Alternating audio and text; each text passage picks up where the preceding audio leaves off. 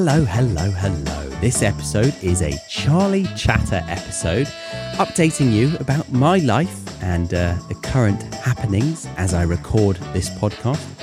Um, I try to squeeze cultural topics into each episode, but these Charlie Chatter ones are less driven by culture uh, and more by, well, uh, my life. But still, of course, I will be exposing you to plenty of phrases that British English speakers use to help you continue on your language learning journey. So, um, I'm recording this episode whilst my life is being turned upside down. Quite literally, as I'm going to be transitioning from living down under in Sydney, Australia, you know, dangling upside down, uh, getting on a plane and arriving topside up in London, England, to begin the next chapter of my life. Ah, hello, sir. Welcome to the British English Podcast Bed and Breakfast. How can I help you? Oh, yes, I'd, uh, I'd like to check in early, please. I have a reservation under the name of Mr. Smith, and uh, I'd like to listen to the podcast for free. Certainly. And would you like a turn down service and a complimentary worksheet with your stay? P- pardon me? A turn down service and a free worksheet. What, what on earth are they? Let's let's see now, shall we? A turn down service includes getting your bedroom ready for a night of sleep. In other words, I get in your bed, roll around in it, and then get back out. Oh, and the free worksheet is available for anyone listening to the British English Podcast. You can access it by going to the britishenglishpodcast.com slash freebies. That's F-R-E-E-B-I-E-S by clicking the link in the show notes of this episode, or you can download the app called the British English Podcast app. It's rather impressive as you can listen to every single episode and see the free worksheet on the same page. Very, very useful, and as I said, complimentary usage for any of our guests. So, how's about that turn down service, eh? Fancy it? Uh, I, I think I'll pass on that, thanks, but I'll definitely be downloading the app you mentioned, yeah. Where can, where can I get my hands on that then? in your device's app store, sir. Search BEP for BEP or the British English Podcast. You can't miss it. Right. Yeah. Brilliant. Oh, uh, what room number am I? Room number 325, sir. Take the lift up to the third floor, take a left, and voila! Your home away from home awaits you. Right, right. Thank you. See you tomorrow at breakfast. Sleep well. Don't let the bed bugs bite because we really do have an abundance of them on the third floor. Now, if you didn't know, I've been in Sydney since uh, around July 2019. And whilst the world has and is going through some testing times, I've got to say that Sydney has left a lasting impression on me, one that is hard to shake. With magnificent coastal landscapes, beautiful beaches, a delectable cafe culture and uh, clear blue skies for, uh, well, usually uh, three times the amount London receives in a year, it's hard for me to be totally enthusiastic about moving away from this um, paradisiacal place.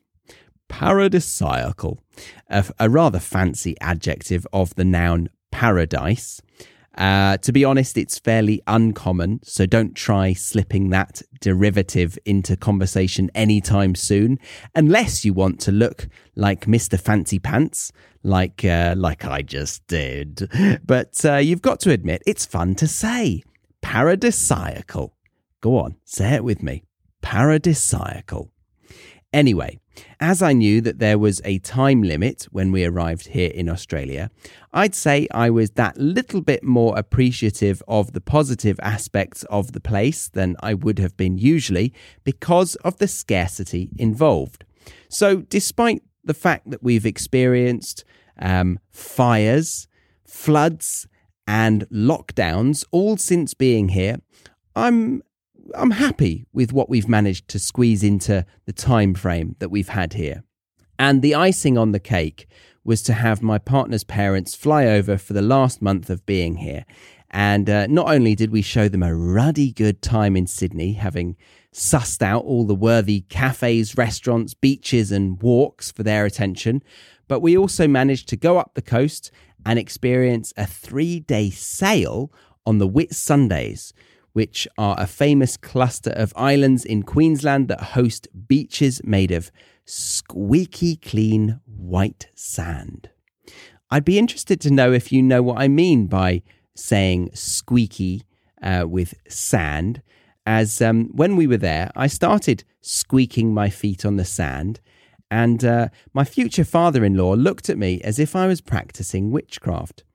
He then admitted that with his 60 odd years on this planet, he had never done anything of the sort. So if you are like Stacey's old man, then the next time you find yourself on a beach with impressive sand, then dig the balls of your feet into it and you'll understand what I'm banging on about.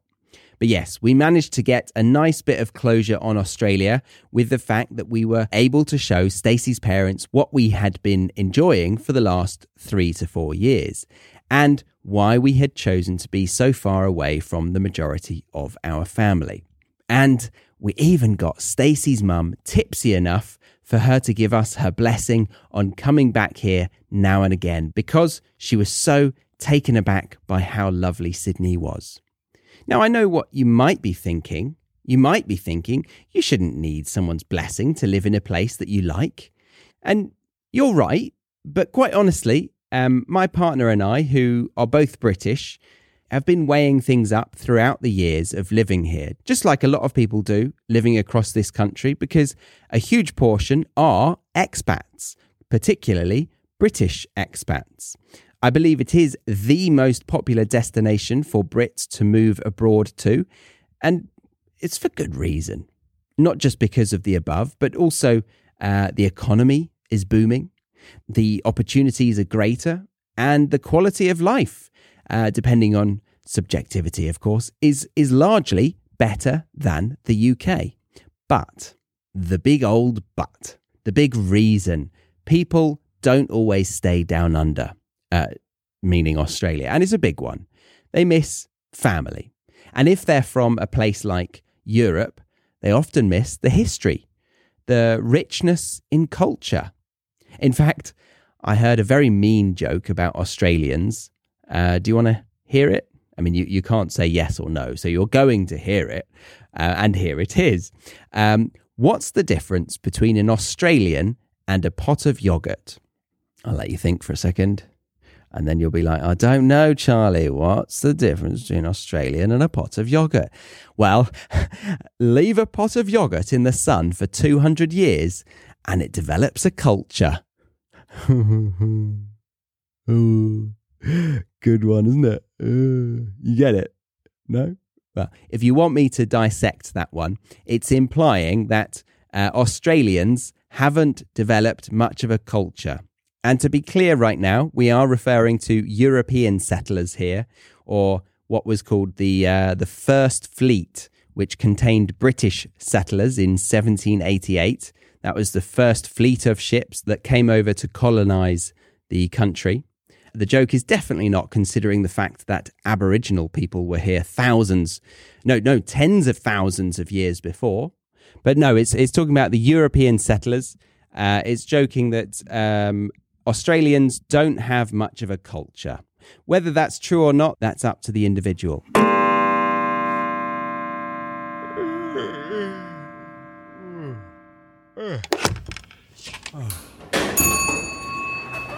Oh, good morning, Squire. I do hope you slept soundly. Care for some breakfast? Oh, yes, I'd, I'd, I'd love some. Uh, what's on the menu? Let's have a look, shall we?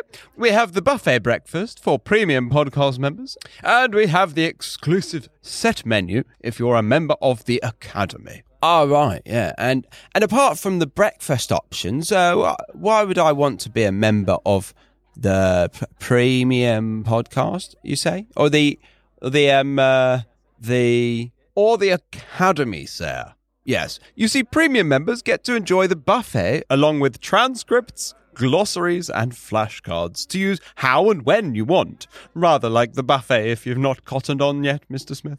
Right, right, right. Yeah, yeah, yeah. I get it. I get it. Very nice, very nice. All right. So just like the buffet, I can come and go as much as I like and eat or learn in this case uh, in whatever way I like with the basic stuff available for me. Precisely, Mr. Smith. Very good, very good. And then the members of the Academy get everything premium members get, but more importantly, they get to experience some fine dining with a set menu or structure of lessons with videos, audios, quizzes, assignments, speaking classes on Zoom, the speaking partner program, and entry into a lottery to win one to one classes with Charlie, the host of the podcast this bed and breakfast is associated with. Gosh, it's a fair amount of stuff, isn't it? You don't suppose I could sample a bit of both options before I decide what to do? It's funny you should say that because we indeed have a sample sausage from the buffet along with a sample of the premium podcast over at thebritishenglishpodcast.com slash premium. And of course we have some caviar and a full lesson to sample for the academy over on thebritishenglishpodcast.com slash academy. Again, all the links will be in the show notes and on that menu in front of you, sir. I will leave it with you to think over, and I do hope you enjoy yourself. Right, yeah, thanks. Food for thought, I suppose. Uh, it's joking that um, Australians don't have much of a culture. Whether that's true or not, that's up to the individual. But aside from that, there is a little bit of a longing in many expats' hearts down here for family for a, a Sunday roast round the parents, for a Christmas where you're not sweating sun cream off, and, uh, well, nowadays, for a Ryanair flight for £9.99 to another country that speaks a totally different language. So, yes, we agreed that if we were to stay here forevermore, we'd feel a little lonely, even though we've met some lovely lifelong friends who would most likely start to be known as our family down here there's um, there's that nagging feeling in the back of our mind when we spend a day roasting our skin cells all day under the sun that we're just yeah we're we're missing our folk. So we have decided to pull the plug. I'm sure we will be back, but today is the day where we're boxing up our belongings. We've signed a contract with um, hopefully trustworthy people to see it all again in the Northern Hemisphere, still in one piece, I do hope. And now it's annoyingly time to get the elbow grease out so that our landlord has nothing to complain about and give us our deposit back, or as they say, our bond back. The last week has been pretty full on. Not terrible, but just intense. We did a garage sale all Sunday and uh, sold about 60% of our stuff, I'd say, um, out the back of our rental. The big ticket items we managed to sell for a pretty decent price on Facebook Marketplace. And um, I sold my car to a family friend for uh, an extortionate price. No, I'm joking. I gave him a fair price, being family. But um, with this current climate, the, the price for a second hand car has gone up a lot. I'm sure you didn't need me to tell you that, but uh, yeah, that was that was in my favour. I'm sure when I buy one again in England, um, I will see the negative side of that. And uh, now I'm sat without a desk to my name and just an empty apartment for one more night until we get on a plane and start our adventure. And uh, oh, what an adventure we have instilled for us! We are not just flying to London. No, no, no.